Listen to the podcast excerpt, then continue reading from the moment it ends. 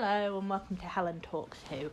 I'm Helen and today I'm talking about Asylum of the Daleks, kicking off Amy and Rory's uh, departure, basically.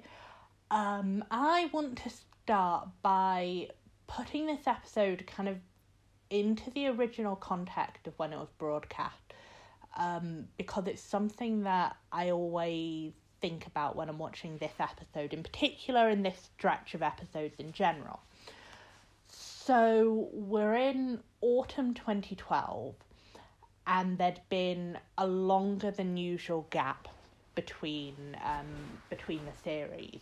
So we'd had the 2011 Christmas special, and then rather than Doctor Who coming back in the spring, which it had done for you know every year that I'd known about Doctor Who, um, it came back in the autumn and with only five episodes because the remaining half of the series was going to be in early 2013. So, we, I mean, we weren't starved for Doctor Who, but um, it, it had been a longer than usual uh, break. And these five episodes, they were kind of billed as five mini movies. Um, and I think they really do fulfill that promise. They each have this very self contained premise and uh, they all, well, certainly the first three have this like very sort of movie like concept. Um, but yeah, this one in particular really does feel like a mini movie. Um, it's great. It's it's a really great episode. This. Um, in terms of content, we are very much looking towards the future. So although these five episodes were the conclusion of Amy and Rory's arc, and we knew that they would be leaving um, at the end of the fifth episode, this run of episodes very much it just started to kick off the lead up to the 50th anniversary the following year. Um, which was helped by the fact that the net companion, Jenna, um, Jenna Coleman, she had been announced earlier in 2012 and she must have died filming. Uh, yeah, she must have done because Christmas special and then uh, the the following theory, she must she must have died filming already. Um, so yeah, that's kind of the context of this episode, and I think it's important for this episode in particular because we get this we, get this uh wonderful surprise of having the companion, the net companion, appear completely without warning in in this episode with with the character of Oswin. Um, the idea of having the companion appear without us expecting it is absolutely great. Um, they did something similar for Bill, where they when they announced her starting, they showed the little scene of her and the doctor interacting. Um, it's there is something about getting to know the companion like through seeing them be the companion that is um that I really like. I th- I think it's really good. Um and yeah, this one with Oswin was a really great idea because it worked both for that segment of the audience that knew who the companion was going to be um, that knew who had been cast, who had the surprise in this episode. And it also worked for the segment of the audience that maybe didn't know that, who then would get the surprise in in the snowmen in at Christmas. Um, I somehow managed to fall into both of those categories. Um, I knew um, I knew Jenna Coleman had been cast.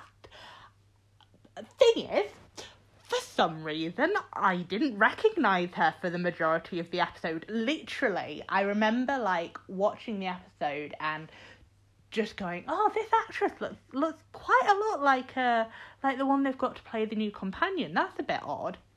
Um, so just thought she was, you know, an actress that just happened to look a bit like Jenna Coleman. Um, because I wasn't familiar with her at the time. I hadn't seen her in anything before Doctor Who. But so I think the run you clever boy and remember scene at the end where she looked towards the cal- camera, I think that tipped me off, but I definitely have memories of having to check the credits for the name, so obviously that wasn't quite enough for me to get it. Um, which, yeah, I. So I kind of got the surprise after the episode of going, oh, that that was the new companion. That's interesting. I'm gonna watch that episode again. Um, which is great. And and yeah, it worked. Um, I recorded in my diary that I really liked Oswin, um, which is great. Um, it, it's the aim of having of having her in that episode as a surprise, um, and and it works. Um, I I do have more thoughts about the fact that obviously um we have all these different versions of Clara, but I think I will wait to discuss that in more detail when we actually get to her series. Um, but yeah, Oswin she's very likable. She occasionally falls into that um, slight thing that that a, a few of Moffat's characters do, where they're a bit of a sort of one-liner machine, but it works for this episode. Um, I um so I absolutely have I, I don't know if it's a I, I don't know if one would call it a head canon exactly because I feel like it's pretty well supported by the text, but um, Clara is definitely bisexual, um, in my opinion, and we do have the first well we have the first line that kind of hints at it here with like the first person she fancied was called Nina. Um, swiftly followed by the I was going through a phase, which is like not not the bisexual representation you want, but um, but I feel there's more to support her bisexuality like later in her episodes. So yeah, that's that's very much my interpretation of Clara. Um so yeah, that's what I want to talk about about Jenna. Um next thing I want to talk about is Amy and Rory. Um because hmm yeah. Okay. So in this episode, we start the episode off and we learn that they are separated and in the process of getting a divorce. And later in the episode, we learn the reasons for that. We learn that um, we learn that they've been having trouble with like fertility, and Amy's done this slightly weird self sacrificing thing and given Rory up, which, hmm. Um, okay, so my main issue with it is that it kind of comes out of nowhere. Um, now, obviously, it's been a longer than usual um, time break for the audience um, from the last time we saw them in Christmas 2011, that little scene where the doctor told them that he wasn't dead and they were obviously all seemed to be like solid as solid as you can tell from a five minute scene. Um and it's not clear how long it's been since that scene i would assume they've had some adventures since then i would assume they've sort of settled into some kind of routine-esque thing with the doctor just just just from the way they all sort of um, interact. Um, and yeah, because it's been a long time for the audience since we last saw them, I'm not objecting to the in story time jump.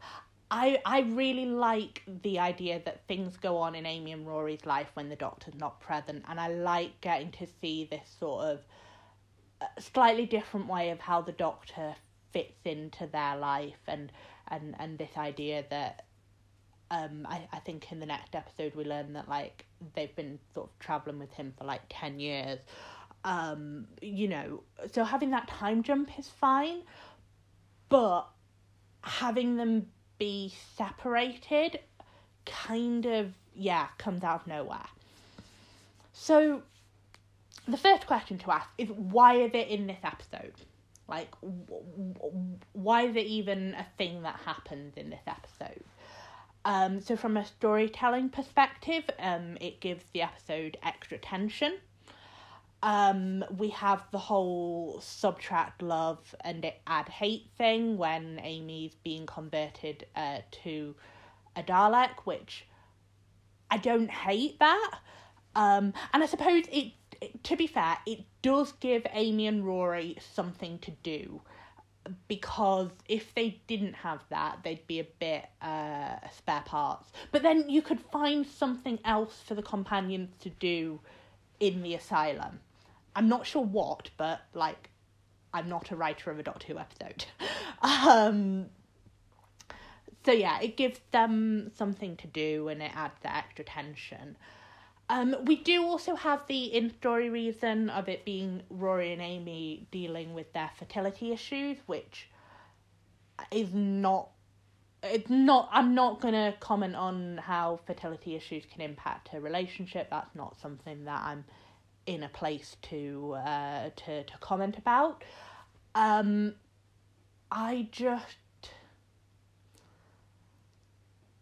I think it would feel more realistic if we'd already seen uh, more of their kind of journey with dealing with the aftermath of Demons Run on screen. And I know this is a criticism that I've levelled at some of the last few episodes where it feels like a missed opportunity that we don't get to see Rory and Amy's proper reaction to finding out that River's their daughter and have dealing with the implications of that in terms of them not getting to parent their daughter properly. Like,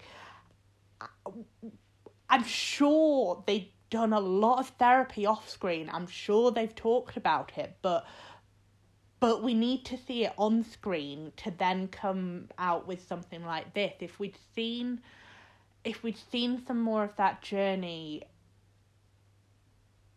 in some of the other episodes, you know, if they'd if they'd been more involved at Christmas even, um, with the with the motherhood theme, if they'd been more involved there and uh, and and had somehow sort of seeded this idea that that Amy and Rory were uh, going to a rocky patch, then this would feel th- this would feel a bit more um feel a bit more earned. But yeah, um, I think. So I like the Amy and Rory thing in this episode individually. I like what it does for this story, like with the subtract love thing. I, I like that idea.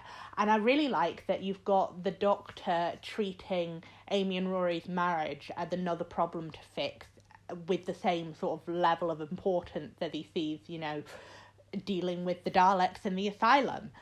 I like that. And I suppose if Amy and Rory were characters that were just in this one episode, I wouldn't have an issue. But but the um yeah, them getting divorced, it, it, it doesn't fit with their overall arc so far. Um like particularly not because the last so if we think about the last few episodes, like they didn't have much to do in in the Christmas episode. They didn't have much to do in Wedding of River Song. Um, not not with each other anyway. Um, and then the God Complex was very much about Amy and her relationship with the Doctor, and we saw that Rory is happy to just like go with the flow a bit. So, the last episode we saw that dealt specifically with Amy and Rory's relationship was The Girl Who Waited. And The Girl Who Waited had the thesis of, you know, Rory being the thing that Amy will fight for above all other things. Which. To then have her go from, I will fight to get to spend my life with this man to I will give this man up. Poetry aside, it doesn't work for me. It doesn't it doesn't fit. Um so yeah, it doesn't fit with their arc and and essentially we have a missing piece in how Amy and Rory get from where they are in The Girl Who Waited and at the end of Wedding of River Song to this. They're they're the missing piece that we've not seen on see on screen. Um so yeah. I like what their relationship does to this episode in particular. I like how it's used in the plot, but I don't like it. It's not true to what we've seen in their general character arc. Um, and it's not true to what we're going to see in their character arc over the next few episodes. Like, you can't, again, not qualified to judge, but you can't go, surely can't go from almost being separated to, like, to to what happens in Angel Take Manhattan, where again we have Amy and Rory going, I choose above all other things to spend my life with you.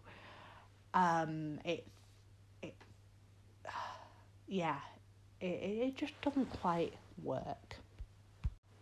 Okay, so I've structured this episode deliberately. I started off with some stuff I liked. I've put the stuff that I wasn't so keen on in the middle, and uh, now we're going to finish on a high and finish with the uh, my favorite uh, elements of the episode which is the is the plot and the whole concept of what the monsters are doing and what the doctor and his companions have to get out of this time which is unusual for me. Normally, I'm saying, never mind the plot, let's talk about the characters. Um, and, and in this episode, I was very much like, hmm, not convinced by the character stuff, but the plot is great. So let's go through the, the bits and pieces that I like.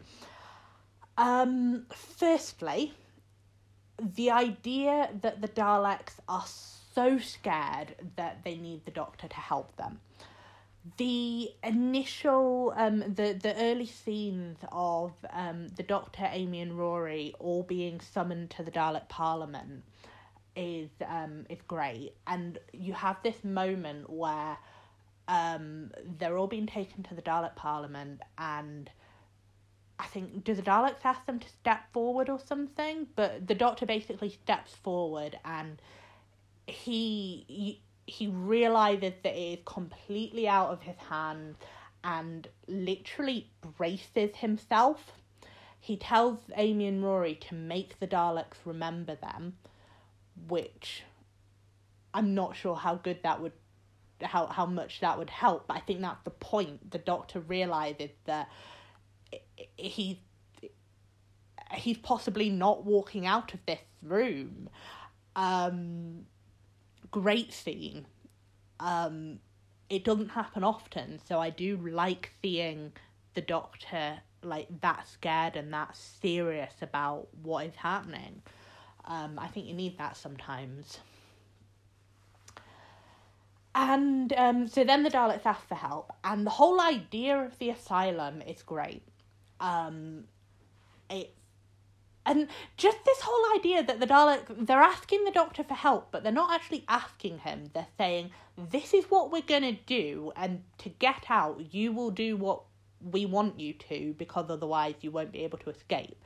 Um, and that whole thing of, you're just going to fire me at a planet and expect me to to to solve to fix it and uh, and Rory pointing out that that is basically what the doctor does every day love that um I, I like I, I like seeing that the Daleks know the Doctor so well. They can't beat him, but they know him really well. Um, so yeah, that whole idea is great.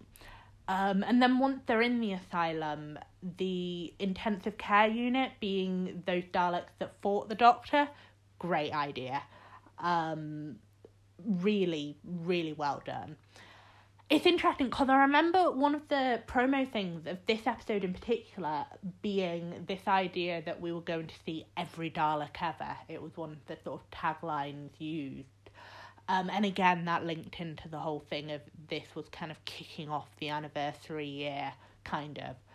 Um, and I, I, I don't feel like this episode truly delivers on the every Dalek ever.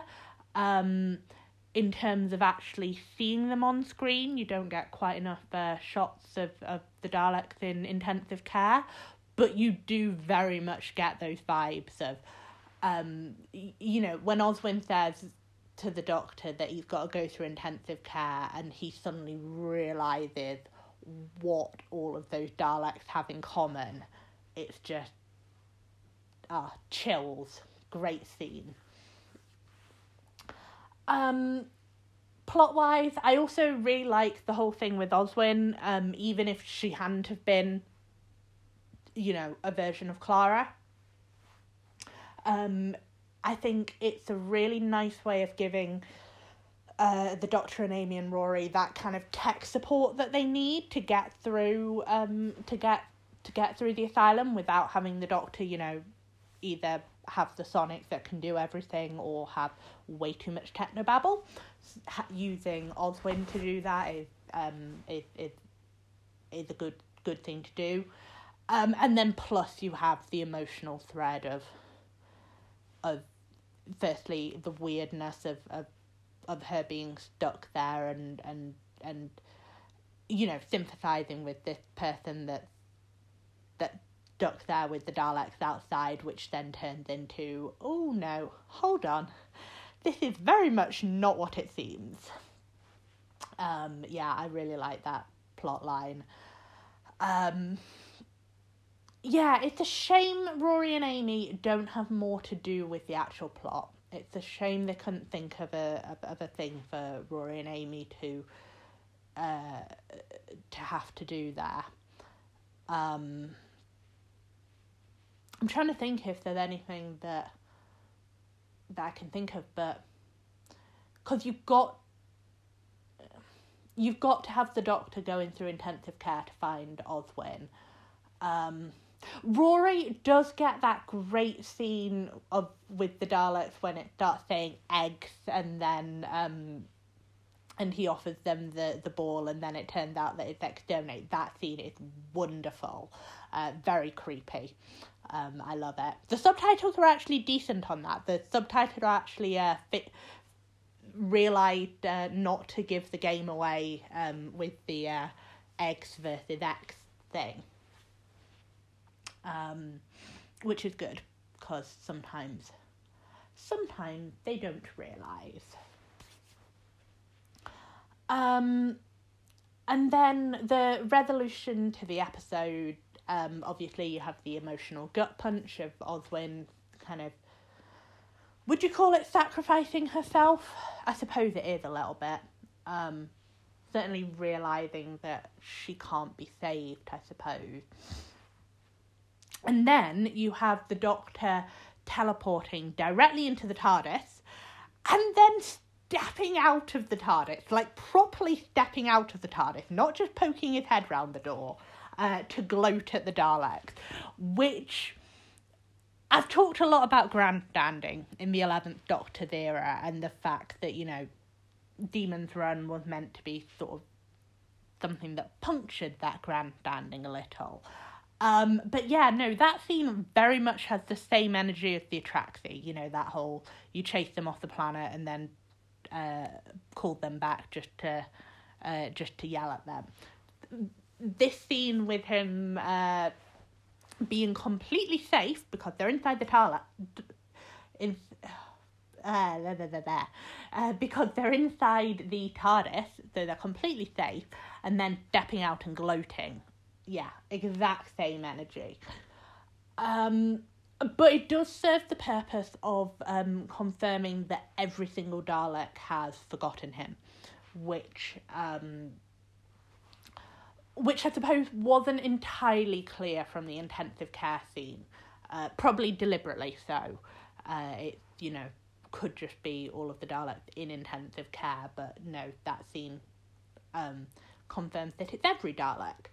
Um, that scene, to my memory, does end up being more of just a soft reboot because I don't think that loss of memory persists for the Daleks. I'm trying to think when the next time we see the Daleks is.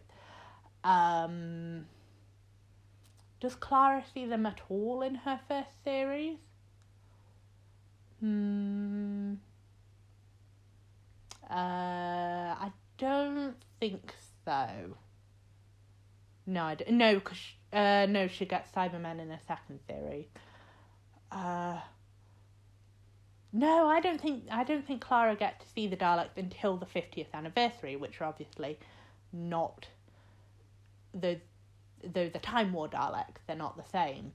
Uh, so the next time Clara sees the Daleks after that is uh, Magician's Apprentice, which which the Daleks at at which point the Daleks definitely remember the Doctor because you have Davros there. Oh, uh, or am I skipping?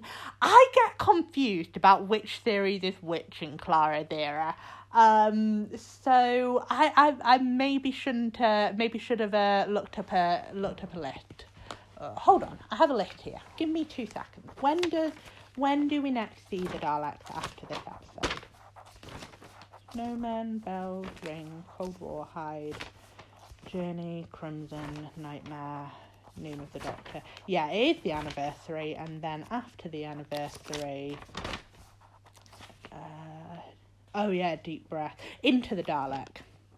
And again, I can't remember if the D- Daleks remember him or not, but it doesn't end up being a big thing. Is my point, um, which it's a shame because that could have been a real. Again, it's another missed missed opportunity. It could have been really interesting to have the Doctor kind of freed from his sort of eternal rivalry rivalry with the Daleks.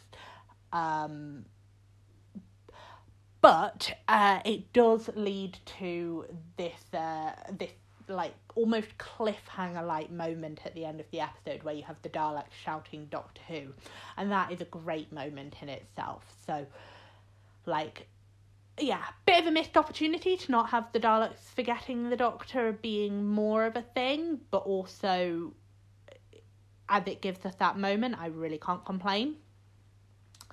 But yeah, that is about everything I wanted to talk about. Um, thank you very much for listening.